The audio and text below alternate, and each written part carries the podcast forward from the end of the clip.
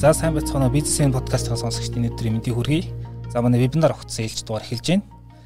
За мигмар гараг бүр бид нар 19 цагаас бизнес цэнийг вебинар сургалтыг хийж байгаа. За манай 3 сарын сэдв бол бизнесийн систем гэсэн сэдвээр бид нар вебинар сургалт хийж байна. За одоо энэ сарын хамгийн сүүлийн вебинар сургалт 3 сарын 29-нд болно. Системийн сэтгэлгээний анхны ойлголтууд гэдэг сэдвээр. Тэгээ энэ вебинарыг хөтлөх манай зөвлөх хар хором дижитал академи гэсэн байгуулагч манай их бат захирал оролцож байна. Сайн байна уу та? За сайн байна уу. За за тэгэхээр үзэгчтэй сонсогчтой сануулхад манай подкаст сүүлийн үед ирэхэд ийм гурван үндсэн хэсэгтэй байгаа. Эхний хэсэгтээ мэдээж вебинартай холбоотой хэсэг ярина. А гэхдээ тэнд бид нэр асуудал ярихаас одоо яг аргачлал ярихгүй аргачлалыг бол вебинар дээр илүү ярих учраас за тэгээд хоёрт нь бол ирэхэд бизнесменийн байнгын асуултууд гэсэн юм асуултууд явж байгаа. За гуравт нь а одоо миний сутлэгчийн зүгээс бэлдсэн бас тийм нэг билиц маягийн асуултууд байгаа. За ингээд өнөөдрийн дугаараа эхлэе. За системийн сэтгэлгээний анхны ойлголтууд гэж яхан тийм онлайн айгуу сонсогдоо ойл тийм яг гарчиг болцсон байна. Гэхдээ а танаас би юу гэж асуух гээд нэг ихэд яг сэтгэлийн сэтгэл системийн сэтгэлгээ гэж юу вэ гэж асуухаас илүү яг тэр системийн сэтгэлгээний одоо яг жишээнүүд гэвэл та юу хэлэх бид нэр одоо байгаль дээр тааралдаг гэдэг шиг бидний энгийн амьдрал таарлаж байгаа тийм сэтгэлгээний жишээнүүд муу ажиллаж байгаа сайн ажиллаж байгаа тий. Гэхдээ яг ер нь яриаг системийн сэтгэлгээ гэдэг бол орчин үеийн нэр. А системийн сэтгэлгээ бол зөвөр хүн төрөлхтний түүхэнд бичиж ихснээр бол 2500 жилийн өмнөөс эхэлж бичигдсэн ном судруудад бичижсэн хүмүүс ийм төрлийн сэтгэлгээтэй байсан нь бол харагддаг. За тэгээ ялангуяа дэлхийн 2 дугаар дайнаас хойш технологийн хөгжил өндөрсгийн хэрээр юм нь амьдрал бол улам төвөгтэй, нийгэм бол улам одоо зах зээл эдийн засаг гэдэг маш том том ийм шийдвэрүүд гарах хэрэгтэй болсон. Дэлхийн зах зээл, дэлхийн худалдаа, орчин үеийн технологи, тэг компаниуд ч томорч байна. Инхлээр системийн сэтгэлгээний асуудал бол илүү шинжлэх ухаанчсан л та. Тэг өмнө нь бол философийн хувьд гэх юм уу, арга зүйн хувьд бол байсан. Орчин үед шинжлэх ухаанчсан. Тэг яг системийн сэтгэлгээ гэдгийг юу гэж орчуулд юм бэ гэвэл монголчууд бол энгийн үгээр би яг хүмүүст ойлгохдгүйгээр Энэ бол юмыг асуудлыг илүү томоор иж хүрнээр нь харна гэсэн үг шүү дээ. Тэгэхээр энгийн жишээ гэхэд за жишээл би бизнес дээр ярьдаг. Компаниуд бол ингэж ярьдаг. За манайх бол шинэ жилийн урамшуул зарлаад борлуулалт нэмэгдлээ гэж. Энэ бол яг тухайн тэр борлуулалтыг харахад бол үнэн. Шинэ жилийн урамшуул зарлана, үнэ амьдруулна, борлуулалт нэмэгдэнэ. Гэтэл энийг том зургаар нь харавал жишээлбэл барааны үн хямдрахлын зэрэг нөгөө хамгийн премиум буюу байнга ашигладаг үнэтэй хэрэглэгч нар чинь бол алтагддаг. Тий. Хэлбэл дандаа хямдхан хэрэглэгчтэй болдог. Тэгээ жилийн дүнгээр нь харавал борлуулалт багасчдаг байхгүй. Тэгэхээр их олон удаа урамшуул зардаг компаниуд хэрвээ брэндээ бодохгүй а байнгын одоо тогтвортой, найдвартай, үнэтэй ч гэсэн чанартай бараа авдаг гол хэрэглэгчтэй бодохгүй бол урамшуул бол эцэстээ эсэргээр нөлөөлдөг. За энэ бол жишээл амьдралд гарч байгаа бизнесийн нэг жишээ. За нөгөө монголчуудтай холбоотой бас нэг жишээ бол Улаанбаатар хотод машины төгжрөл. За хүн болгон өөрийнхөө тайлбарладаг. Нэг хүн бол одоо Улаанбаатар дэндүү олон машин бий боллоо гэж хэлдэг. Энэ бол харахад бол шугамн сэтгэлгээтэй. Шугамн сэтгэлгээний онцлог бол өвхлээр учир шалтгаан үр дагавар хоёрыг шууд холбоод ярьдаг. А гэтэл зарим хүмүүс болохоор зэрэг ер нь бол энэ бол зөвхөн машины юу биш. Ерөөсө замууд төгжирсэн байна гэж хэлдэг. Зарим хүмүүс хот олон улам олон хүнтэй болсон байна гэж хэлдэг. Гэвч олон шалтгаанууд бий. Зөвхөн асуулт бол энэ бүгдийг хоорондоо яад нөлөөлж байгаа юм. Алийн ихсэхэд аль нь багасж байгаа юм. Өөрөөр хэлбэл оосрын аль үзүүрээс татхад хаана нь дөргиж байгаа юм. Яг бол амьдрал бол яг шугамн харьцаатай биш байхгүй. Жишээлбэл ямар нэг юмны шалтгааныг хоёр дахин өөрчлөхөд үр дагавар нь заавал хоёр дахин өөрчлөх албагүй. Зарим тохиолдолд 20 дахин өөрчлөгдөг. Зарим тохиолдолд тесрэлт байдлаар өөрчлөгддөг тий. Тэгээ ялангуяа Улаанбаатар хотын замын хөдөлгөөн дээр төгжрөл дээр харахад бол хамгийн том шалтгааныг хүмүүс ярихгүй орхидог. Энэ бол нөгөө хот төлөвлөлт анхныхаа хотын загваруудаа буруу гаргаснаас болдог ч гэдэг юм. Ингээд ингээд толбохлоор энэ бол маш олон төрлийн юмнуудын уялдаа холбоо байгааз. Тэгэхээр энэ асуудлыг шийдэхэд бол ич хүрнээр нь хоорондын холбоосын, хоорондын нөлөөллийн Тэгээд зорилгын ягаад зорилго их чухал гэвэл уг нь бол хот төлөвлөлт бол одоо зорилго нь иргэдээ сайхан амьдруулах зорилготой тий. А гэтэл бол одоо бол хүн болгон мэднэ хот төлөвлөлт бол ерөнхийдөө газрын 8-ны зорилготой болцсон. Тэгэхээр энэ бүгдийг ингээд уяад ич үрнээр нь шийдвэр гаргая гэвэл нэг асуулт гарч ирнэ. Энийг тэгээ хідэн жил шийдэх юм. Ямар олон арга хэмжээ хэрэгжүүлэх юм. Ямар дараалалаар хэрэгжүүлэх юм. Хэн оролцох юм. Энэ бүгдийг чи ингээд бодглохлоор нөгөө түрүүний хэлдэг иж үрнээр нь харах ойлголт байхгүй. Энийг систем байдлаар харах. Олон системүүд жишээл тээврийн системүүд, санхүүгийн системүүд, удирдлагын системүүд, одоо юу гэдгийг иргэний нийгмийн системүүд эд тэр хоорондоо яаж харьцаж байгаа. Энэ бүгдийг одоо шинжилгээ ухааны үндэстэйгээр тодорхой арга зүйгээр алхам алхмаар сэтгэх, үнийг шийдэх аргыг системийн сэтгэлгээ гэж байгаа. Аа та бол одоо систем инженер гэдэг мэрэгчлэр мэрэгжил эзэмсэн. Энэ яг одоо юу гэдэг юу хэд одоо бид нар улсын ойлгохгүй шүү дээ. Миний хувьд ч гэсэн одоо юу хийдэг хүний те яг тэр амьдралд хийж ирдэг юм шиг. А ер нь бол жишээлбэл энэ бол вебинартаа холбоотой бизнесийн компани захирлуудтай холбоотой. Хамгийн энгийн би нэгэд онл ярихгүй энгийн амьдрал ярил л да. Ер нь бол дэлхийд дээр хэдэн мянган технологи байгаа. Хэдэн 10 одоо мянган төрлийн багж хэрэгсэл байгаа. Төрөл бүрийн хийж чаддаг зөндөө хүмүүс байгаа. Тэгэхээр системийн сэтгэлгээ гэдэг бол одоо энэ энэ асуудалд хэрэглэнэ гэдэг бол одоо жишээл системийн инженер гэдэг нь юу гэсэн үг вэ? Энэ бүх арга хэрэгслүүд, энэ бүх одоо юу гэдгийг онол, технологи бүгдийг хэрэглээд одоо лего тоглоом шиг угсарч яаж бодит амьдралыг шийдэх вэ гэдэг шийдлийг гаргаж байгаа байхгүй. Жишээлбэл барилгын зурагч бол 15 давхар байшинг зурж байгаа. За жишээл давхар нэм байхын, цонх нэм байхын, шат нэм байхын гэдэг яг түүнтэй адилхан системийн инженер хүн бол төрөл бүрийн технологиудыг яг байшин шиг одоо энгийнээр хэлбэл яга тоглоом шиг хэрэглэх замаар төрөл бүрийн асуудлуудыг шийдэхэд инженерийн шийдэл болгосож байгаа байхгүй. Тэгэхээр системийн инженер гэдэг бол үндсэндээ бол техникийн системийн инженер ч гэд нэрлэдэг.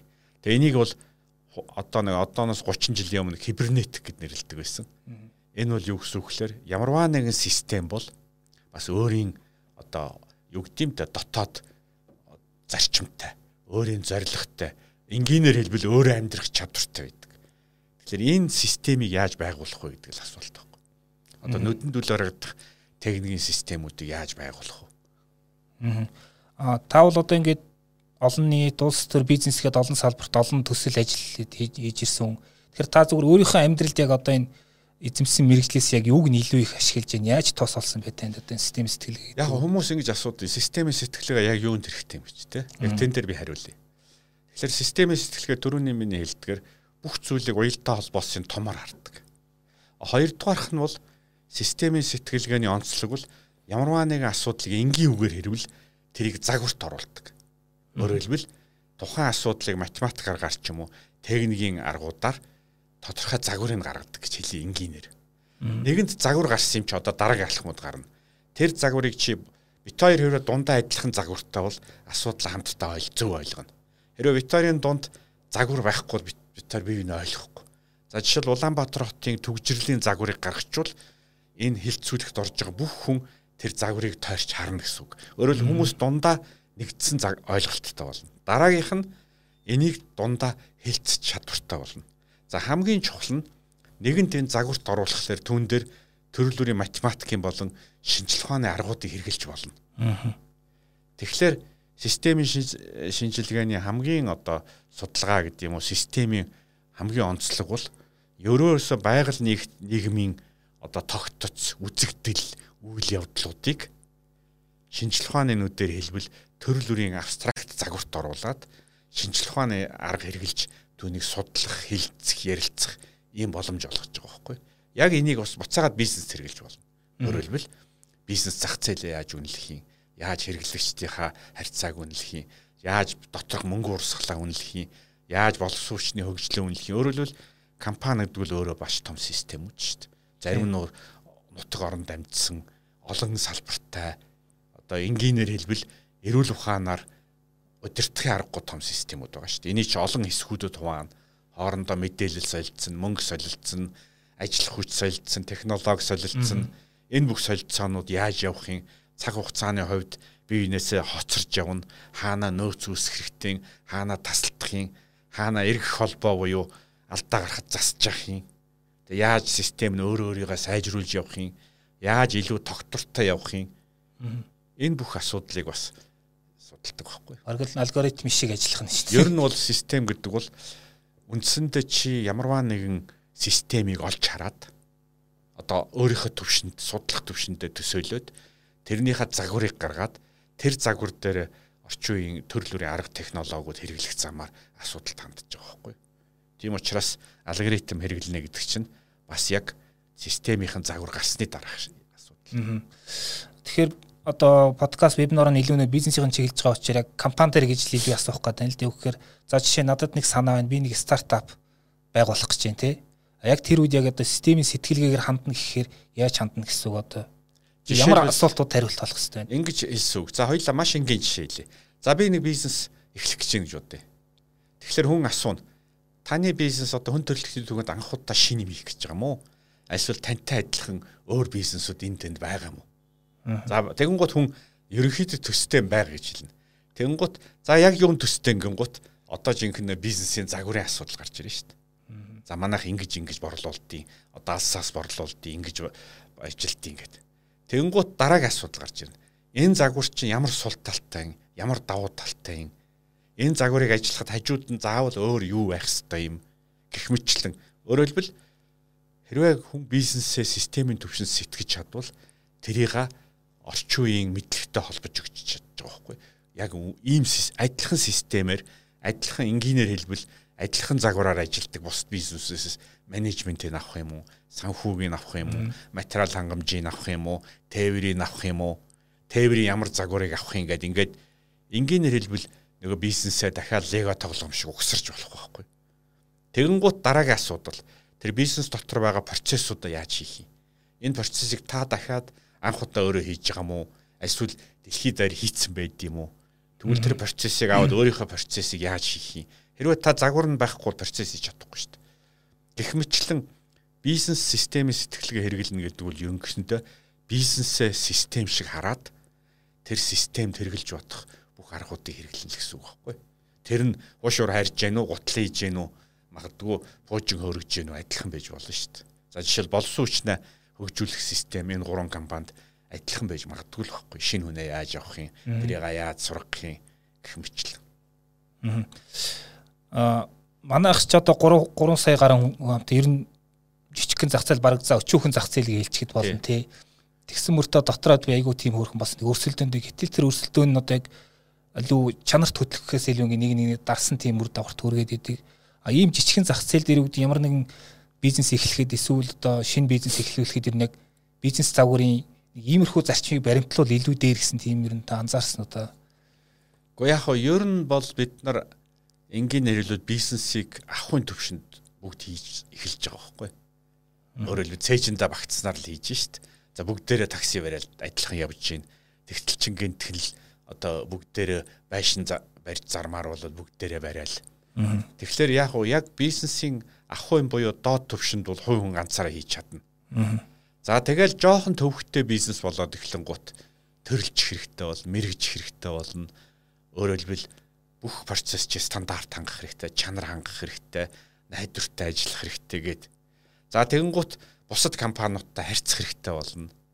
За тэгээд сонирхолтой нь дараагийн төвшингийн бизнес хэрэгтэй болно. За жишээлбэл чи цонх хийдэг байхад би хаалга хийдэг байвал хоёулаа яаж хорших юм За тэгвэл яаж нийлж байшин хийх юм? Байшин хийнгүүт дараагийнхаа юмыг яаж хийх юм? Борлуулалтаа яаж хийх гэх мэтлэн.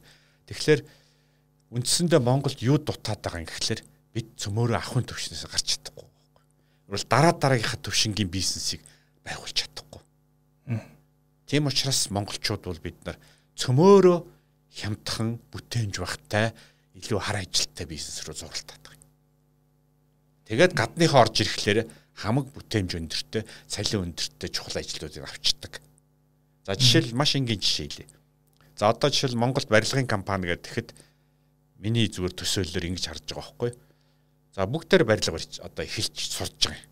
Гэтэл хамгийн нэг нарийн барилга, үйлдвэрийн барилга, аль эсвэл илүү өндөр дизайнтай гол баялаг гэд хамгийн их ашиг олдог, хамгийн үнэтэй бизнес рүү мэдээлэл гадных орол ирнэ.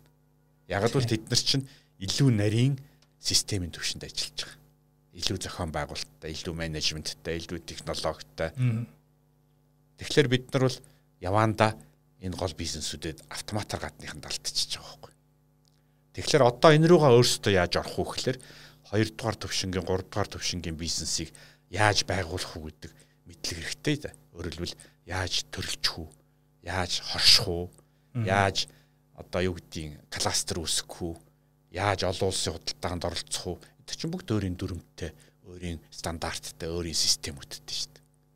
Тэгэхээр гадаад худалдаанд оролцсон гэдэг чинь би жишээл дуртай хүн яваад юма зарчиж байгаа биш байхгүй. Тэрвэл гадаадын систем дотор орж тоглож байгаа байхгүй. Жишээл хятадын худалдааны систем яаж ажилтгийг. Хятадын бизнесүүд хоорондоо яаж солилцдгийг хятадын санхүү нь яаж ажилтгийг хятадын компаниуд ер нь маркетингээ яаж хийдгийг тэр чи хятад ч өөрсдийн загвартай байгаа шүү дээ тэр нь Америкээс жоох өөр. Тэгээ энэ дотор нь яаж орох юм гэдэг асуултууд гарна. Яг түнтэй адилхан монголчууд хоорондоо яах юм гээд. Тэгэхээр зур маш энгийнээр хэлбэл бид нар бизнесийг бол одоохондоо өөрийгөө тариулж хийж байгаа юм. А тэгээд олуулаа нийлж хийх дараагийн төвшөнд гарах бүх асуудлууд бол одоохондоо бас нэлээд оройтчлаа л да. Ер нь яг сайн систем систем сайн ажиллаж байгаа гэдэг яг тэр одоо юу гэдгийг үр дүн яг юугаа илэрч гарах вэ гэдгийг за мэдээж орлого ашиг ингээд яах вэ босод ер нь яг ширим илэрцүү шинж тэмдгүүдийг яг нэг үгээр хэлэхэд хэцүү. Гэхдээ нэг би 2 3 зүйл хэлье л да. Нэгдүгээр сайн системийг бол ер нь машин гэдээ ойлгочих л да. Өөрөлд энгийнээр хэлбэл бизнес төр эзнээс хамаарахгүй ажилладаг болсон баг хэвээр. Эзэн нь бол одоо солигдож болно, ховцаага зарж болно, амарч чаж болно, байхгүй байж болно. Тэр компани бол өөрөө л ажиллаж. За хоёрдугаарх нь тэр компани дотор байгаа хүмүүсээс бас хамаарахгүй ажиллаж эхлэх хэвээр. Нэг нь ажлаас гарч л идэг, нэг нь орж л идэг. Яг гэвэл доторх дүрм, журам стандартууд нь байдаг. Тэрэндээ шинэ хүнээ сургадаг бүх тогтолцоонууд нь бүрдсэн гэсэн үг. За гуравдугаарт энийг хангаад эхлэн гут төрөл бүрийн орчин үеийн стандартуудыг мөрддөг байх хэрэгтэй. Өөрөөр хэлбэл гаргаж байгаа бүтээгдэхүүнийг өөр газар хэрглэж болдог, тэрэнд нь итгэж болдог чанартай ч гэдэг юм уу. Наазах нэхэд одоо энгийн хүмүүст бол баталгаатай гэж нэрлэдэг те. Өөрөөр өнөөдөр гаргасан бүтээгдэхүүн 3 сарын дараа шал өөр юм гаргаж идэг. Тийм биш. Гэх мэтлэн олон зүйлүүд байгаа биз. Тэгэхээр системийн төвшөнд энэ бүгдийгаа ингээд жигд боловсруулна, ажилуулна гэдэг чинь компани захирал бол зөвхөн ажил их тухай яриа биш байхгүй. Энэ бол эннийхээ загварыг гаргана. Энэ дээр ажиллах технологиудаа сонгоно, стандартуудаа сонгоно, процедур журмуудаа сонгоно. Тэгээ энэ бүх загвараад одоо юу гэдгийг дараагийн төвшөнд хөгжлийг олж харна. Маш олон зүйл бий. Гэхдээ тэр бүгд бол компани болгонд өөр байж болно. Цаг хугацаанд өөр байж болно. Гэлээ ихтэй сэтгэн бодох арга барил нь адилхан байхгүй. Өөрөөр юм яаж сэтгэхгүй. Яаж асуудлыг холбоосоор нь олж харах уу? Яаж асуудлуудыг процессор нь харах уу? Яаж асуудлуудыг нөгөө эргэх холбоо өөрийгөө хөгжүүлэх, тасралтгүй сайжирж явах тэр төвшөнд яаж харах уу? гэдэг л асуулт байхгүй. Тэгэхээр энэ хар харгуудыг энд харддаг одоо стандарт гэдэг юм уу цагаан толгойг нийлүүлээд системийн сэтгэлгээний элементүүд гэж нэрлэж байгаа байхгүй. Жишээлбэл хүн бол бүх юмыг бодож байгаа, бүх юмыг ярьж байгаа боловч 35 өсгөнд л багтаж байгаа шүү дээ. Тийм биз дээ. 35 өсгийг л хойно нурагч нь оруулаад хязгааргүй олон юм байгаа шүү дээ. Яг түүнтэй адилхан системийн сэтгэлгээний үндсэн гол элементүүд, зарчмууд, үндсэн загваруудыг ойлгосон хүн тэрийг бас хэрэглээд төрөл бүрийн тохиолдол, төрөл бүрийн үйл явдал, төрөл бүрийн тогтолцоо эдрийг бас тэргээр одоо томьёолж хэлж болдог байхгүй. А тэгээ түрүү хэлсэн шүү дээ ингээ шинжлэх ухааны нэгэн тэлэнд оруулчихлаар одоо дараагийн тэрийг дамжуулах, ойлголцох, судлах, сайжруулах аргууд нь байгаа шүү дээ. А энэ хэлэнд орохоос өмнө энийг одоо юу гэдэг дамжуулах, сайжруулах, өөрчлөх боломж байхгүй байхгүй. Тэгэхээр заавал эхлээд математик гэдэг хэлэнд оруулдаг шиг системийн хэлэнд оруулж иж тэрийг цааш нь хөгжүүлдэг. Тэгэхээр энгийн бизнес эрхлэгч хүн бол үнэхээр цаашдаа 10 жил 20 жил бизнесээ хөгжүүлээ одоо цааш нь авч явъя гэвэл наадзах нь өөрийнхөө бизнесийг хамгийн энгийн төвшөнд системийн хэлээр илэрхийлж чаддаг тэндээ таарсан номыг олж чаддаг тэндээ таарсан аргуудыг хүнтэй зөвлөж чаддаг байх хэрэгтэй байхгүй. Тэгэхээр одоо зүгдгийн компаниуд менежерүүдээ сонгохдоо гүйцэх захирлуудаа сонгохдоо ямар хуу ур чадвар мэддэгтэй хүнийг сонгох ёстой гэсэн үг. Тэр хүн бол ямар нэгэн тийм системийн хандлагатай байх ёстой болчиход байна. Ер нь удирд удирдах ажилтаа бүх хүн системийн хандлагатай байх ёстой. Ягаад гэвэл системийн гэдгийг би түрүү хэлсэн уялдаа холбоотойгоор томоор нь харна гэж. Тэр бол юу гэсэн үг вэ? Удирдах хүний л авьяас шүү дээ. Тэгэхээр компани эзэн болгон удирдах ч гэсэн үг шүү дээ. Тэгэхээр ямар авьяастай хүн хэрэгтэйг үл асуудлыг бол ижүрнээр нь харддаг холын зайд нь харж чаддаг. Тэрийг хорвоо ертөнц өнөөдрийн технологи өнөөгийн амьдралтай холбож харж чаддаг л байх ёстой шүү дээ. А тэгээ энэ холбож чадах нь бол яг нөгөө бас өөрийн арга барилууд өөрийн зарчмуудтай байхгүй. Тэр нь шалгарчихсан тэрийг хэрэгэлдэг. Тэрэнд л хэрэгтэй гэсэн. Одоо манай их сургуулиуд чинь бизнесийн удирдлага гээл төгсөгдөг шүү дээ. Тэр хүмүүс одоо яг тэр олон улсын тэр нэг хэлээр нь зааж чадахгүй нэг гэсэн үг ямар асуудал байгаад байна. Бизнесийн удирдлага гэдэг бол маш их олон хүн тэргээр төгсдөг. Яг системийн сэтгэлгээ бол хоёр янз за таймлж болно. Нэг нь бол системийн сэтгэлгээг нэрлэлгүйгээр шууд маркетинг яаж өгжүүлэх үү, санхугаа яаж өгжүүлэх үү, удирдлагаа яаж өгжүүлэх үү гэдэг ингээ системтэйгээр заагаад хүнд төсөөлөх чинь. Гэхдээ нөгөө онлайн үзэхгүй бол яг тэр сурсан юмаа өөр салбарт өөр юмд хэрэглэхэд хэцүү байхгүй. Өөрөөр хэлбэл туршлагаар сурсан хүний нэг том дутагдал өгдөө. Туршлагаар сурсан хүн бол туршлагаа шилжүүлж хэрэглэхэд аюу хэцүү байдаг байхгүй. Яг л нэг хийсэн аргаар хийх гэдэг. Яг үнэ. А онлоор сурсан хүн бол мэдлэгээ ямар ч тохиолдолд ямар ч арга амьдралд хэрэгжилж болдог. Тийм учраас үндсэндээ туршлага чухал гэхдээ онл илүү чухал. Яг нь онол бол абстрактаар тэр хүнд загварыг өгчөж байгаа юм. Тэгээ тэрийг та маркетинд хэрэглэнэ үү, санхүүдэд хэрэглэнэ үү, удирдлагатай хэрэглэнэ үү, тэр байтугай байгаль цагуурт хэрэглэнэ үү, эдийн засагт хэрэглэнэ үү төстэй байхгүй. Өөрөөр хэл математикийг бид нар мэднэ шүү дээ. Юу гэвэл математик бол эдийн засгт хэрэгэлсэн ч адилхан, биологид хэрэгэлсэн ч болно, одоо оронд хэрэгэлсэн ч болно, тийм биз дээ. Яг тэрийн шиг системийн сэтгэлгээний компонентууд, элементүүд, зарчмуудыг бас ингэж хэрэгжилж болдог байхгүй. Энийг бол нөгөө шинжлэх ухааны арга барил гэж нэрлэдэг. Таны ер нь хамгийн их одоо жишээ татах дуртай ч гэдэг юм уу үлгэр жишээ авдаг тийм одоо ажиллаж байгаа систем үүдгүүд мэдээж олон улсын системүүд ярих хэрэгтэй бизнес дээр тий. Тэгээд яагаад илүү шилдэг гэж. Уу яг ер нь бол хэдүүлээ нэг юм жишээлбэл нэг ийм жишээ байдیں۔ Систем бол одоо энгийнээр хэлбэл за хамгийн энгийн жишээ авъя. Бумеранг гэдэг нэг мод байдаг махир. Индианууд хэрэгэлдэг. Ингээд шидчихлэр буцаад хүрээд буцаад хүрээд ирдэг тий. Тэгвэл яг судлал тэр бол мод. А цаг агаар хэвээрээ байгаа салхины урд хэвээрээ байгаа өөрөө буцаад ирдэг. Яагаад өөрөө буцаад ирж ийн хэн шийдснээс үл хамааран. Тэр бол тэр мод бол тэр нисдэг одоо юу гэдгийг нисээд буцаж ирэх тэр физикийн хууль нь тэр модныхаа бүтцэнд байна гэсэн үг шүү дээ. Тийм багц. Тэр модыг зөв бүтцтэй хийвэл нисээд буцаж ирнэ. Тэгэхээр бүтц нь тэр модны цаашд яаж ажиллахыг тодорхойлж байгаа биз. Яг түүнтэй адилхан компани бүтц нь тухайн компаниг сайн байх үгүй байх шийддэг байхгүй. Өөрөлд компаниг хэр оргийн муу захирал удирдсан ч гэсэн сайн явахаар зохиож болно. За жишээлбэл одоо KFC байна.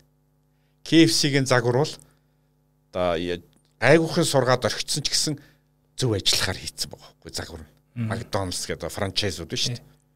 А нөгөө талаас нэгэн тийм загвар нь зөв бодсон учраас эндээс бол ямар энгийн дүгнэлт хийж болох үгүй л магадгүй таны бизнест тийм загвар байгаа юм биш үсттэй гэдэг асуулт гарч ирж байна шүү дээ. Мэдээж байгаа шүү дээ. Тий. Тэгэл тэрийг судлах хэрэгтэй. Тэгээ тэрийг хэрэглүүл хамгийн сайн систем гэсэн ойлголт гарч ирнэ. Хэлбэл хамгийн сайн гэдэг чинь абсолют ойлголт биш байхгүй. Хамгийн сайн гэдэг чинь нэгдүгээрт найдвартай, тогтвортой ажиллах тухай яриа шүү дээ. Тэгэхээр KFC яагаад гэвэл тодорхой хүрээнд дотор тогтвортой л ажиллаж байгаа байхгүй тэрийг дорж авна уу, дондог авна уу? Одоо өөр Аранга аймагт нь Улаанбаатартай байна уу, тогтвортой ажиллахаар зохион байгуулсан биз. Тэгэхээр сайн систем гэдэг чинь энгийнээр хэлбэл абсолютны ойлголт биш байхгүй. Яг тухайн зах зээл дээр тухайн худалдаа авч байгаа мөнгөний чадварт тухай байгаа түх хийдтэй тухайн орчиндоо л найдвартай ажиллах тухай яриа шүү дээ. Жишээл хар цай зардаг ганц бол заавал сүтэ цай зардаг ганцтай адилхан байх албагүй шүү дээ. Ягаад гэвэл хүмүүс нь одоо жишээл хямдхан цай авах дуртай. Тэг хар цай болж ивэл заавал сүтэ цай авах халбгүй. Тийм учраас систем бол хамгийн сайн систем гэж үг хэлдэггүй л тухайн орчиндөө хамгийн доктортой, найдвартай, өөрөө хөгжөөд, өөрөө сайжраад явах тэр системийг л хэлдэг байхгүй. Жишээд аймгийн төвд байж байгаа автос засварын газар бол Улаанбаатартайгаа засварын газар шал өрөж болно дээ. Хамаагүй жижигхэн, магадгүй хамаагүй халтар байж болно. Нэг ихтэл тэр орчиндөө болж байгаа. Аа. За би бас нэг зүйл сонир одоо манайх чинь зах зээлийг хэлхний арга нь бол одоо экспорт гарах гэж ярьдаг те. Боломж их байгаа гэж ярьдаг. Тааш гисэн янз янзын боломж үзэндөө ярьдаг те. Гэхдээ нэг л болж игдгүү. Ингээд бас та ярд ингээд тухайн зах зээлийнхэн бас хэлээр ингээ ойлгож тэрийг одоо яв түрүү хэлсэн те. Ажил хэрэг явд хэлийг ойлгохгүй гэж юм. Тэгэхээр одоо экспорт ямар нэгэн бүтээгдэхүүнээ эсвэл санаагаа гаргаж байгаа хүн яг ямар бэлтгэл хангах хэвтэй, ямар асуултууд хариулсан байх хэвтэй. Энд дэр та зүгээр ажиглалт гэх юм уу тийм зүйл. Энэ дээр бол яг системтэй холбоотой асуулт байхгүй. Экспортод шүү дээ. Үндсэндээ энэ бол багийн тоглоом. Аа. Ганцаараа бор зүрхээр экспортод гарна гэж байхгүй. Би энгийн жишээ хэлээ. За хоёулаа ингээд за нэг нос орныг бараа хий гэж бодъё. Тэгвэл хайрцаг нь хин их юм. Хэн хамгийн сайн зарах юм? Хэн тээвэрлэх юм? Хэн тэнд борлуулах юм? Энэ бүгд чинь далхан тутамдаа одоо юу гэдгийг тухайн зах зээлийн өндөр түвшинд өрсөлдөж чадах профессионалууд хэрэгтэй. Мэргэжлийн дэд үтс хэрэгтэй, компани хэрэгтэй. Өөрөөр хэлбэл хайрцагладаг хийдэг хүн бол магадгүй хайрцагаараа хятадын зах зээл дээр өрсөлдөхөөр хайрцаг хийдэг байх хэрэгтэй. Тим хайрцагт хоёлаа хийчлээ. Тэгэнгუთ тэрийг одоо хөлдөөхгүйгээр муудуулахгүйгээр тээвэрлийг үл мөн тээврээрээ хятадын зах зээл дээр өрсөлддөг тээвэрлэгч хэрэгтэй. За нөгөөх нь тээвэрлээд аваачингууд тэнд борлуулах маркетинг хэрэгтэй болно. Тэнгүүт хятадын зах зээл дээр хамгийн сайн маркетинг хийж чаддаг мэрэгжлийн компани хэрэгтэй. Аа. Гэх мэтлэн. Тэгээ хардаа. Тэгэхээр нөгөө ганц гарах бүтээгдэхүүн маань чинь багийн тоглолт байхгүй. Тэнгууд асуулт гарч ирнэ. Энэ багийн тоглолтыг хийн гэдэг чинь дараагийн төвшиний хамтын ажиллагааны буюу экспортод гардаг системийн тоглолт хийх тухай яриа байхгүй. Өөрөөр хэлбэл энийг магадгүй ор магадгүй 100 компани нийлж хийх хэрэгтэй. Өөрөөр хэлбэл хятадын зах зээл дээр монголчууд ноолураа гаргахыг гэвэл зөвхөн ноолурын компани төдийгүй дээрэс нь 10 20 Монголын тээврийн компани, 10 20 маркетингийн компани, боловс сүүчний компаниуд, тэгээ санхүүгийн компаниуд бүгд нийлд тоглоно шүү дээ. Бүгд нийлд тоглоод стандартаараа хятадуудын бас тийм нийлсэн командтай адилхан өрсөлдөх хэрэгтэй. Тэгэхээр одоо асуулт юу гэхээр яг нөгөө хөлөмгийн команд 11 хүн бол хөлөмгийн команд биш шүү дээ. 11 нь дурын хүн хөлөг команд биш. Тэр чинь өөрийн стратегт, өөрийн одоо дасгал хийдэг аргатай, өөрийн тактиктай, өөрийн бүх юмтай, тэгээ өөрийн тоглох философитой тэгжээж нөгөө 11 хүнд байхгүй зүйл системд нь байгаа шүү дээ. Яг түүнтэй адилхан бид нар экспортод гарахын тулд Монголын 50 60 компани, 100 компани энгийнээр хэлбэл кластер гэд нэрлэдэг. Эднэр бас альч компанид байхгүй шин боломжуудыг үүсгэж байгаа байхгүй. Тэгэхээр одоо асуулт экспортод гарахын тулд бид юу хийх вэ? Дараа дараагийнхаа төвшингийн системүүдийг байгуулж сурах хэрэгтэй байхгүй. Жишээл 5 компани нийлээд яаж хамтар тоглох юм? Тэгэл асуулт шүү дээ. Одоо чинь төр хөвөө өвчлгээл айгу олон жил ярьж байгаа. Тэн дээр юу нь болохгүй нэ. Төр гэдэг оролцогч л ерөөсөө тэрийг би нарийн мэдэхгүй юм байна. Зүгээр би ямар ч гэсэн яг миний хувийн байр суурь шүү дээ. Энэ бол төр өөрөө маш хариуцлагагүй байхгүй. Өөрөөр хэлбэл сонгуул болон солигдчих чинь дараа нь өөр юм ярина. Тэгээ хоёрдугаар төрөөс оролцож байгаа хүмүүс ямар нэгэн торгуул төлөхгүй, хариуцлага хүлээхгүй, хийхгүй ч байсан болдог, хийсэн ч болдог. А гэтэл нөгөө талд нь хувийн сектор болохоор зогсож байгаа хоног болгондоо хохирол төлж идэг, банкны зээл төлж идэг.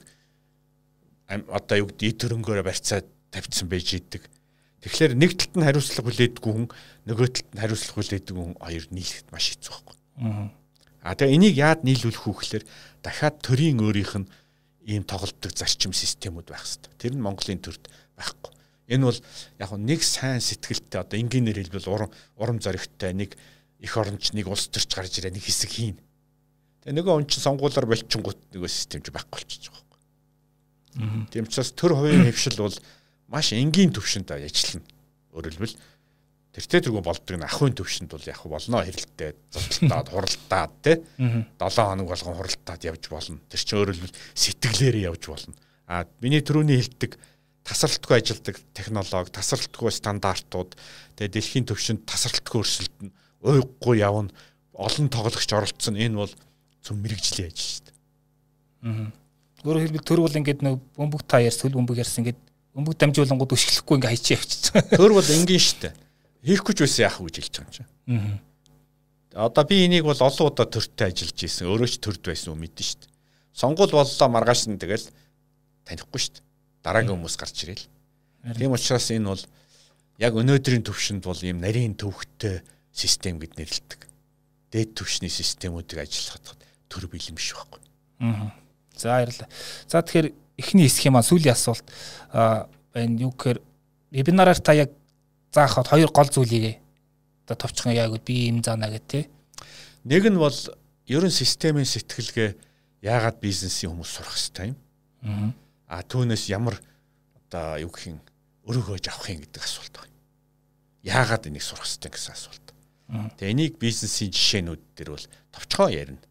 За хоёрдугаарх нь төрөний хэлдэг вебинар маань ганцхан цагийн хугацаатай. Тийм учраас үндсэндээ тэр хүнд мэдрэмж өгөхөөр системийн сэтгэлгээний нэг 7-оос 10 одоо цагаан толгой үсэг компонентийг заах байхгүй. Систем гэж юу юм, холбоос гэж юу юм, эрх холбоос гэж юу юм систем юугаараа одоо тасралтгүй өөрийгөө хөгжүүлж идэв, сайжруулж идэв гэсэн гих жишг мэтлэн тэ. Тэгээ систем яаж тогтвортой ажилтгийг, систем яаж тасралтгүй хөгжиж идэв. Энэ онцлогуудыг ингээд магадгүй бизнесийн ганц хоёр жишээн дээр ярина. Түүний үр дүнд бол хүн нэг л зүйлийг ойлгоно. За системийн сэтгэлгээ гэж ярьдаг чинь нэг ийм нэг 100 урд зөвгөрөө нэг юм юм байх юм байна. Ер нь дараа хэрэг болвол ийшээ явах юм байна те. Зөв зөв. Өөрөөр тэр хүнд бол нэг тийм мэдрэмж өхөл зоригтой шүү дээ. А тэгээ энийг бол системийн шийдэлгээний нэг онцлог нь бол энийг маш практикаар сурах хэрэгтэй. Ном уншаад энийг сурчихгүй. Өөрөөр хэлбэл усан сэлхийг ном уншаад сурахгүй шүү дээ. Усан сэлхийг бол ерөнхийдөө ойлголт тавна. Гэхдээ сэлийг бол мянган удаа хат цацад сэлэх хэрэгтэй тий. Яг тэрэн шиг миний системийн сэтгэлгээний вебинар бол тэр хүмүүст бол ерөнхий зураг өгнө. А тэрийг байнга хэрэглээд автоматар юу 70 дахь усрын төвшөнд өөрөө ч мэдлгүй бодохдоо тэр аргаар бодож явахын тулд хүн дасгал хийх хэрэгтэй үргэлж. А тэр дасгал бол их энгийн яагаад гэвэл нэг сураал тэрийг давтаал хэрэглээд байхлаар хүн өөрөө тэрний давуу чанарыг ойлгох учраас миний бодлоор бол нэг хүмүүст анхны одоо юу гэдэг алхмын өгөөд тэгээд цаашдаа одоо юу гэдэг тэр хүн хэрэглэх ёстой хүн бол өөрөө явандаа айжмар сураад дараагийн номоо уншаад судлаа цаашаа явна л гэсэн үг. Тэгэхээр миний вебинарын зорилго бол тэрний зүгээр хаалгын нээгээд за энд нэг юм юм байгаа шүү л гэж харуулж байгаа байхгүй. За баярлалаа. За тэгэхээр вебинарын үеэр илүү дэлгэрэнгүй асуух асуултууд бас их хүмүүсээс гарах байх гэж бодож байна. Тэрүүгээрээ болцох. За эхний хэсэг маань ингээд дуслаа. За хоёр дахь хэсэг нь ерөөхдөө хувь хүн тал руугаа чиглэсэн тийм асуултууд байгаа. За. За хоёулаа ярилцсан та системийн инженер мэрэгчлээ үнтэй. Тэгэхээр энэ мэрэгчлийг анх яагаад сонгосон тэр шалтгаан түүхээсээ жоохон товчхон ярил. Гэхдээ нэг онцгой айхтар шалтгаан байхгүй л да. Тэр 15 6 та хүүхэд бол нэг бодоод ухаантай сонголт хийсэн юм биш. Яг би бол математикаар суръя л гэсэн бодолтой байсан. Тэгээ математикийн ангид орсон орё гэсэн өргөдлөгсөн. Тэгтэл математикийн анги бол олдоогүй л дээ. Одоо юу гэх юм те яг цэвэр математикаар олдоогүй. Тэгэн гут кибернетик гэдэг Тэгээ кибернетикийн мэрэгжил гэж 80-аад онд нэрлэдэг байсан. Одооны системийн инженер байхгүй. Тэгээ кибернетикээс орсон. Тэгвэл таны ажлын хамгийн таалагддаг зүйл чинь одоо та ажлынхаа аль талаар нөлөө бахархдаг вэ? Яг одоо ингээл интернет, мэдээллийн технологи гэдэрээ төгжүүлээд тахлаар одоо орчин үеийн мэдээллийн технологи бол яг энэ төрөл бүрийн системүүдийг холбодог системийн сэтгэлгээ хөгжүүлдэг салбар шүү дээ. Тэгэхээр ялангуяа програм хангамж софтвер бол нэг давуу тал нь материалыг биш системүүдтэй ажилтдаг. Программын кодоор тий. Тэгэхээр Монгол шиг оронд бол энийг хөгжүүлэх, хийх, өөрчлөх бүх боломжтой л да. Одоо юу гэдгийг өөрөөр хэлбэл тэр газар нутаг орон зайнаас үл хамааран ажиллах боломжтой. Тэгэхээр өнөөдөр жишээл Монгол ус эдийн засгийн хөгжүүлийг үл програм хангамжийн хөгжилтийг анхаарах хэрэгтэй гэж би боддгийн. Тэр нь бол гэтээ мэдээ төр засгаас энд бол маш муу анхаардаг л да. Учир нь бол энэ бол дахиад ихэд нэ тээвэрлэх алсын занаас ажиллах бүх шаард хязгаарлалт байхгүй салбар байхгүй. Энэ бол цэвэр оюуны салбар. Тэгэхээр оюуны системүүдийг бүтээх хөгжүүлэх ажил бол харьцангуй бас илүү чөлөөтэй нээлттэй ялангуяа орчин үед интернет мэдээллийн технологи хөгжиглэр илүү боломжтой шүү дээ. Тийм учраас аз таарад энэ салбарт л ажилласан л да. Түүнээс төмрөөр хийдэг систем модоор хийдэг байсан бол хэцүү л баг тийм. Зөө зөө. А өнгөрсөн хугацаанд ретроспектив гэж ярьдаг те. Өнгөрсөн дөр эргэж хараад яг хуу дүгнэхэд а таны хамгийн амжилттай болсон төсөл эсвэл одоо юу гэдгийг нийгэмд оруулсан хувийн нэмэрч гэх юм уу тань яг онцолж нэрлэгийг бол нэг эсвэл хоёрыг Гэхдээ яг хүн болгон мэдэн дээ. Энэ бол нэгдүгээрт нь интернет тий. Энэ бол 30 жил. Одоо анх эхлэхэд интернет гэж юу юм бэ гэж асуудаг байсан. Одоо инхота чи интернетийг мэдэхгүй байх гэж хэлдэг хүн олон загнадаг хүн олон. Тал ялангуяа залуучууд тий. Энэ бол маш том амжилт.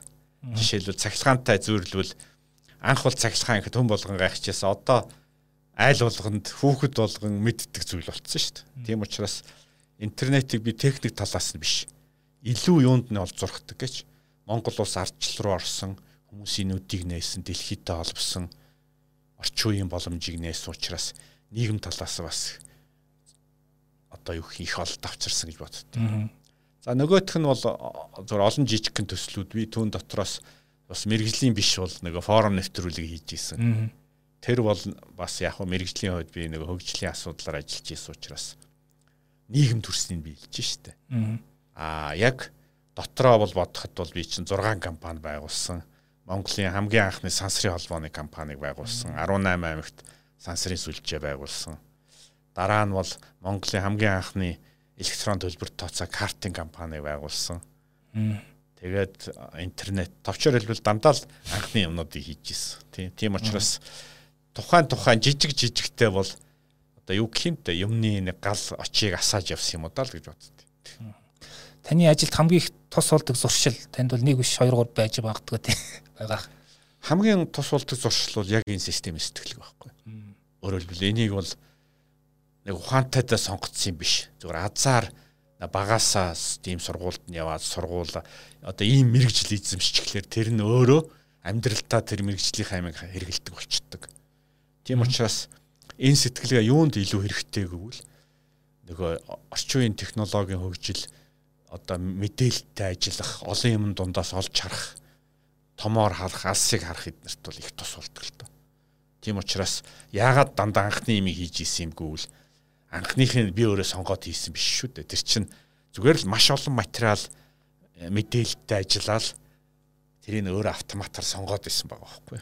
Тийм учраас тэр бол хамгийн гол зуршил. Нөгөөх нь бол би зүгээр байнга тасралтгүй сурах горим юм болов гэж боддог. Өөрөөр хэлбэл ажлын онцлогоос хамаарат өглөө болгон өдөр болгон суралцж явах хэрэгтэй. Ягаад гэвэл намайг юм хүлээхгүй. Би өөрөөр жишээлбэл нэг өдөр л хоцруул гурван алхмаар хоцрогдоод байгаа шүү дээ. Ягаад гэвэл дэлхийн шинжлэх ухааны технологи, ялангуяа мэдээллийн технологи чинь тэртээ дэргүү араас нь гүгээд тахад гүцэхгүй хурдтай явж байгаа юм чинь зогсчвол бүр л хоцрогдсон шүү дээ. Тэгэхээр энэ бол зүгээр яг амьдралын шаардлагаар гарцаагүй гүйж хийсэн байхгүй. Тэгээ нэг зохиол дээр гардаг шүү дээ. Нэг нэг газараа зогсож яхахын тулд үргэлж гүйж явах хэрэгтэй тийм дэлхий гэдэг яг газар дорох хөл нь хөл дорох газар нь үргэлж урсч идэг тийм. Яг тэр шиг л мэдээллийн технологи хүн чинь бол нэг байранда байхын тулд үргэлж явах хэрэгтэй байна. Тэгвэл одоо та одоогор яг юунд суралцж байна? Яг өнөөдөр бол би их сайн юм зүгээр сонирхолж хэлэхэд огт өөр мэрэгжлийн юм суралцах хэрэгтэй байлээ. Одоо нэг нас нь. Ааха Тийм учраас би одоохондоо зүгээр одоохондоо зарлахгүй гэхдээ огт мэрэгжлийн бус илүү гэхдээ томоохон худалдаа наймааны сүлжээний төсөл төр ажиллаж эхэлж байгаа тийм. А дээрэс нь бол энэ академийн юмнууд. Таны амьдралтаа авч ирсэн хамгийн үнэтэй зөвлөгөө гэвэл хамгийн үнэтэй зөвлөгөөгөө би бас хэд хэдэн лекцэн дээр ярьсан доо. Ер нь бол надад хамгийн үнэтэй зөвлөгөө бол манай аавч сургаж ирсэн, манай багш сургаж ирсэн. Юу вэ гэвэл эргэж хараад харамсахгүйгээр л хийчих гэж. Амжилттай үг нь бол 100% чамаас хамаарахгүй. Бурхнаас бас хамаарна. Тэгэхээр энгийнээр хэлвэл юм. Чадлаараа л хий. Бусдыг бурхан мэднэ гэж. Өөрөөр чи өөрийнхөө хийхийг хийчих. Тэгээ бурхан өөрийнхөө хийхийг үгэн чи архичих гэж те. Зөө зөө. 20 настай их баттай уулзвал та юу гэж зөвлөх вэ? 20 наснд дээр гэж 20 настай уулзуул шүү дээ. Жохо өөр нэг юм хэлнэ. За. зүгээр энгийнээр хэлбэл дэлхийдээ сайн танилцах гэж. Өөрөөр хэлбэл олон орноор залуудаа үргэлжлүүлээд аял төрөл бүрийн соёлыг суралц хүмүүстэй танилцсан. Яагаад гэвэл одоо юу гэдгийг ажил амьдралын одоо энгийнээр хэлбэл хариуцлага юм тогтохоос өмнө одоо ганц бие чөлөөтэй одоо юу гэдгийг хөдөлгөөнтэй чөлөөтэй араасаа татлаа төлөхлөө багтаа үедээ бас их ажил гэж байна шүү дээ. Тэр бол 20-25 настай гэрлээгүй залуу хүн бол 5 жил болж игүүл үргэвчүүрээд маш олон соёл иргэншлэр явж үзэх хэрэгтэй. Зочдуудлаа биш. Яг одоо тосгоноор амьдралаар ягдгүйл хүн задардаг ухаан. Би бол жишээлбэл социализмд амьдэрсэн учраас тийм боломж байгаагүй л дээ. А өнөөдрийн залуучуудыг хараад би тэгж боддتي. Илүү их яваасан. Ерөөсөө нөгөө дахиад хэлэхэд төрөл бүрийн ачаа хариуцлага ирэхээс өмнө өөрийнхөө хийх ёстойг бас хий. Тэр нь хамгийн чухал юм бол хүн машин авахтаа биш, байр авахтаа биш, үнэтэй юм авахтаа биш. Өөрөө дараагийн төвшөнд гарахтаа байхгүй. Хэлбэл ном их унших чухал ихтэй ертөнц олон олон орноор аял гэж биелнэ. Жишээлбэл үргэлжлүүлээд зориглоод 3 жил явах хэрэгтэй. Зөө зөө. Номны хувьд бас нэг асуулттай номтой холбоотой. Таныг мэрэгжлийн талаас бас хов хүний талаас хөгжихэд хамгийн их нөлөөлсөн нэг нэг ном. Мэдээж танд нэг нэг гэдэг бол багтаа баг. Гэхдээ яг хөө ер нь мэрэгжлийн талаас бол ойлгомжтой дөө. Тэр чин бол тэртээ дөргөө багш нар өгөөд явдаг. Одоо кибернетикийн одоо системийн номнууд яг цаг цагтаа байдаг байхгүй. Жишээл нэг ном биш. Тэр чинь нэг ингээр хэлбэл 5 жил тутамд нэг ном байгаа шүү дээ. Сайн ном те. За амьдралд хамгийн чухал ном бол за зүгээр одоо эргээд харахад бол надад юу их тус болсон санагдтыг. Ялангуяа нэг spiritual гэд нэрлэдэг гэгэрлийн номнууд. Ягаад гэвэл өөрөө ингээд дэндүү техник өгөөд дэндүү компьютерийн ард суугаад явцсан хүнд бас нэг хорвоогийн жам яс хууль цаг хугацаа эргэцүүлэн ботход яг тэр гэгэрлийн номнууд их тус болдог. Гэхдээ тэрийг одоо юу гэдгийг будда огшинч гэдэг юм уу зен буддизм тэр нарийн төвшөнд нь би уншиж чадахгүй л дээ. Хэлж мэдэхгүй. А тэрийг хялбаршуулсан байдлаар ихт орчин үеийн одоо сайн авторуудын тийм номнуудыг уншихад их сонин. А тэгээ эндээс нэг л зүйл хэлье. Тим номнууд биш үү нэг зүйл чамд шин юм сургах биш. Чиний хуучин бодож исэн чи худлаа гэдгийг харуулдаг. Тэгээд шин юм а чи өөрөө ол гэж хэлдэг. Өөрөөр хэлбэл чамд шин юм энэ гэж харуулдаггүй. Ганцхан чиний энэ бодож байгаа ч удлаа гэдгийг харуулчихдаг. Тэгээд та шин юм а өөрөө бот гэж хэлж байгаа. Тэр бол гэгэрэл төрөх зам байхгүй. Өөрөөр хүнийг хайрцагнаас гаргачихж байгаа. За тэгээд өөрөө яв гэсэн үг.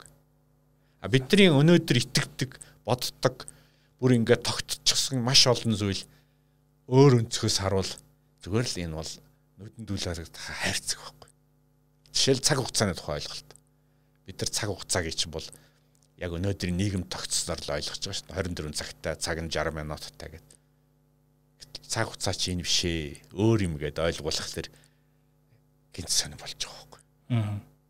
Өөрөөр хэлбэл хамгийн энгийн жишээ хэлээ л да. Энэ хорвоод ирээдүйн өнгөрсөн гэж хоёр юм байдгүй. Мөнхийн яг одоо цагт байд өнгөрсөн цаг гэдэг бол зөвхөн таны ой санаач. Байхгүй ш торвоод нэг чихэг өнгөрсөн цагт одоо байгаа ил солоотод байхгүй. Ороод нэг чихэг ирээдүйд байгаа юм болоодох байхгүй. Наач чиг үс сонирхолтой сонсогдож байна. Мөнхөд 24 ерөөсөн мөнхөд одоо цагт байдаг. Бусд нь хүн толгоогоор л өнгөрсөн цаг ирээдүйд цаг руу явж идэг. Энийг бид нар анзаардаггүй Тийм учраас өнгөрсөн цаг ирээдүйд цагаа яг одоо цаг шиг бодоод тэрэндээ илүү ач холбогдол өгөөд тэрэндээ илүү ядраад илүү санаа зовоод аль эсвэл илүү мөрөөдөөд одоогоо хийчихдэг гэх мэтлэн. Зөвхөн зөвхөн цаг дээр. За дээрэс нь бол дахиад нэг сонин жишээ бол ерөөсөө одоо жишээлбэл одоо маш энгийн жишээ л л да Японы тэр Bushido философи гэдэг байна. Тэр бол чи хэзээч чиний зорилго бол хүрхцэх бол биш. Яг гэвэл хүрхцэг бол чухал биш илүү чиний хийж одоо хийж байгаа алхам тутам чинь зөв байх нь чухал.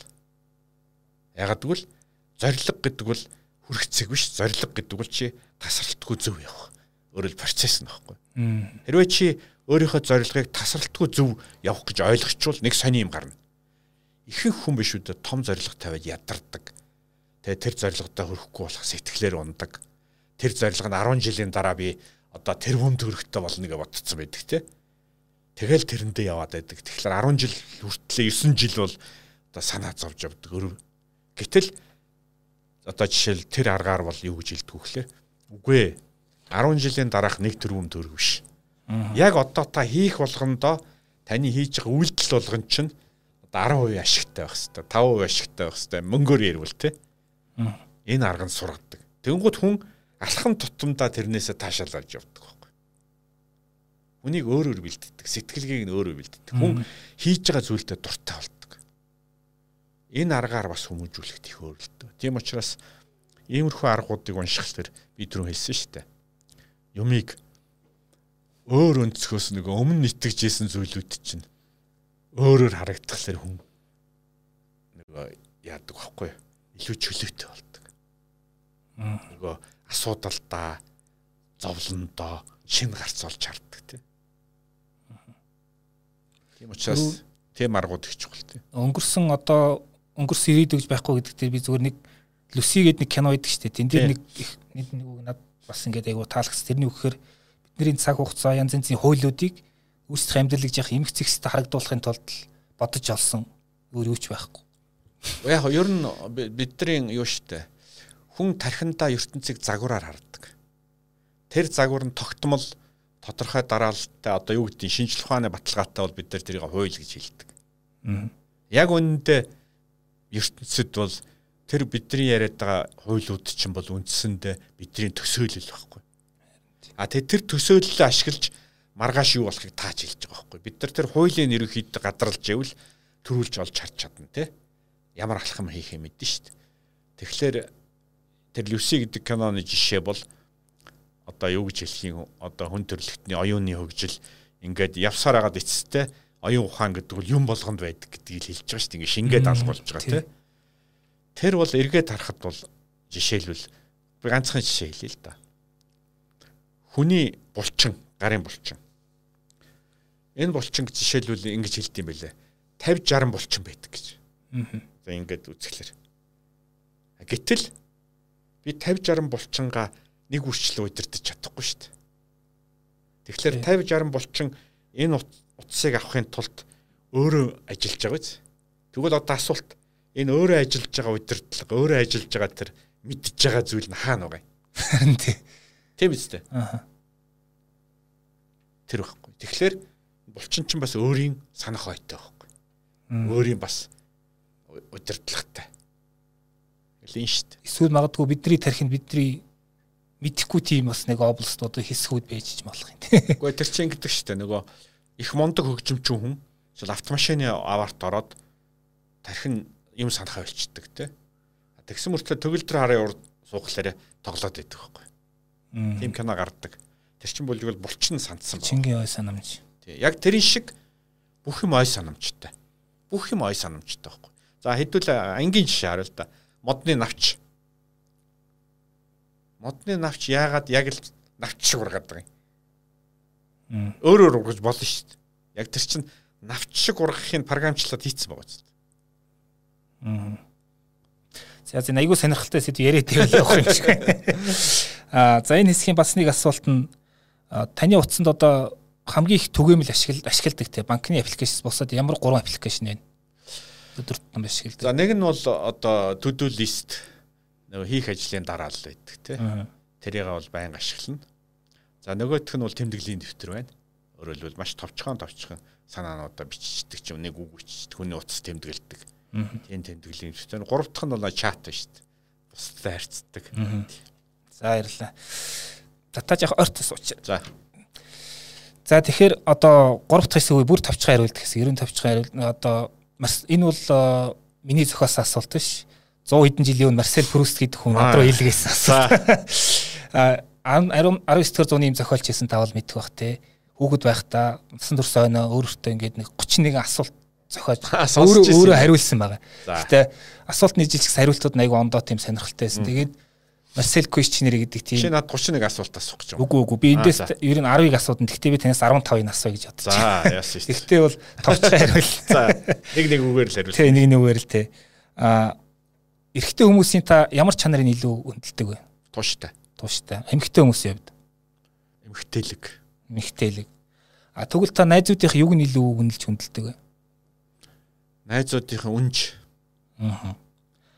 Аа, надад биш Зүгээр л өөрийнхөө юмд үнэ. Аа. Таны тэгвэл гол дутагдал гэвэл та юу юу гэж хэлэх вэ? Миний дутагд их боддог. Аа. Тий. За хийхээс өмнө их бод дэндүү их бодоод байдیں۔ Аа. Тэгвэл одоо таны хувьд одоо хүний амьдралд хамгийн их тийм азгүй гэвэл та юуг нэрлэх одоо Оросууд ярьдаг чинь нишаст гэдэг тий. Азгүйд л харин надад бол яагаад энэ их ховор санагдтыг. Аа мэдээж алдаа бол зөндөө байгаа. Гэхдээ азгүйд л бол зүгээр эрүүл мэндийн талаасаа бол би одоо энгийнээр хэлэхэд нэг хоёр удаа тийм аварт орж исэн тэрийг л боддتي. Аа. Та юг хамгийн илүү үзий яддаг вэ? Уралтыг. Уралтыг. Тэгвэл ямар алдаа дутагдгийг та хамгийн амархан уучлж чаддаг вэ? Мэдхгүйг. Аа. Түүхэн хүмүүсээс таны хамгийн хүндэлдэг нь за голдуу одоо байхгүй байгаа хүмүүсээс тийм. Хамгийн хөндлөлтг нь бол Эйнштейн юм уу да. Ягаад? Эйнштейн бол нэг талаас эрдэмтэн. Нөгөө талаасаа нь ертөнцийг үзэх үзэл нь одоо өөрийнх нь онлоос болоод тийм одоо юу гэх юм инженеэр хэлбэл одоо манай буддизмтэй төстэй ч юм уу. Өөрөөр их томор харддаг. Тэр хорвоо ертөнцийг бас их харддаг. Тэр надад таалагдсан сониуч өөрөлдвөл хорвоо ертөнцийг боддог, шинжлэх ухаан эзэлддэг. Төрөний теннис нөгөө нэг хайцагнаас гарч сэтгэгдэж сэтгэгч. Тэгвэл таны одоо дуртай тийм уран зохиолын дүр гэвэл Миний дуртай уран зохиолын дур. За хүүхэд байхад Монте-Кристо гүн байсан. Аа. Тий. Одоо бол мэдхгүй юм би сүүлийн үед нэг уран зохиол уншаагүй санаж байна. За яг нь яг эргээд харвал зөвөр энэ миний өөрийн характер баг. Тэгээд майнеридийн дөрүүд л надад их таалагддаг байсан. Аа. Аяллаа одоо юу гэх юм те нөгөө алс хязгаарт бууга үрээд явж байгаа. Тийм анчин аялагч тийм хүмүүсийн дүр. Дахин дахин уншдаг тийм одоо юу гэдгийг автор гэвэл эсвэл уншихаас татгалзахгүй тийм уран зохиолын. Гэхдээ тийм ном олон бий зүгээр жишээлбэл өчигдөрөөрөө уншиж исэн бол би одоо хуучнаа санаад энэ бол нэг Орос Украины дайнтай холбоотой л да. Оросын Владимир Познер гэдэг нэг зохиолч одоо сэтгүүлч байдیں۔ Тий. Тэрний Проша Прошаны Силюзими гэдэг өөрөлдвөл социализмынхаа төрөгдлийг хоёсон. Хурангаас хагцах нь. Тий. Тэр номыг уншиж исэн. А тэр бол мундаг зохиолчтой биш. Гэхдээ бидний санаж явах стамыг битсэн байгаа байхгүй. Тийм учраас би тэрийг сонирхож уншиж. Тийм байнга уншдаг тийм. Аа. Таны одоогийн сэтгэл санааны нэг төлөв яг одоо зург тодорхойлж хэлвэл. Яг одоо юу? Тий. Одоо бол ерөнхийдөө тийм 50. Аа. Тэгээд илүү одоо юу гэх юмтай юм алхам алхмаар хийх тийм горимдл байна. Аа. Таны дуртай өнгө гэж асуувал бас хүмүүсээ сонирхолтой байж магадгүй. Харногоо. Харногоо. А зарим хүмүүс нэг юм зарим нэг авьяастай байх байсан ч болоош. Гэхдээ үнэхээр чадахгүй тийм авьяасуд байдаг шүү дээ. Таны хувьд тэр нь хөгжим. Хөгжим. Аа. За ингээд сүүлийн асуулт. А та тэр гандлуур багшийн сургалт дээр нэг орчуулган дээр хэлэх үг гээд нэг тухай ярьж байсан л дээ. А тэр асуултыг танаас өөрөөс ч асуувал юу гэж хариулах вэ? Гэхдээ нэг хуудас цаасанд бичих хэрэгтэй тий. Гэхдээ бол тэр бүгдийг яриад явах уу? За эргээд харахад бол би нэг л зүйл хэлнэ Энхбат гэдэг хүн аз жаргалтай амьдрсан юм аа л гэж хэлүүлэх хэрэгтэй. Өөрөөр хэлбэл энэ хүнд бол энэ хорвоогоос авч явах юм байхгүй. Хийх юмаа хийсэн, бүтээх юмаа бүтээсэн, чадахгүй маа орхисон. Товчоор хэлбэл энэ хүн ингээд аз жаргалтай энд өөрийнхөө амьдралыг өнгөрөөс юм аа л гэдэг тийм. За баярлалаа. За бизнес event подкастын дугаарын төрөйд өндөрлж байна. За 3 сарын 29-нд буюу одоо энэ сарын хамгийн сүүлийн вебинар маань 19 цагаас болно их бод захирал маань явуулна. Тэгээд тэр вебинараар иргэд бүгдээрээ уулзцгаая. За баярлалаа.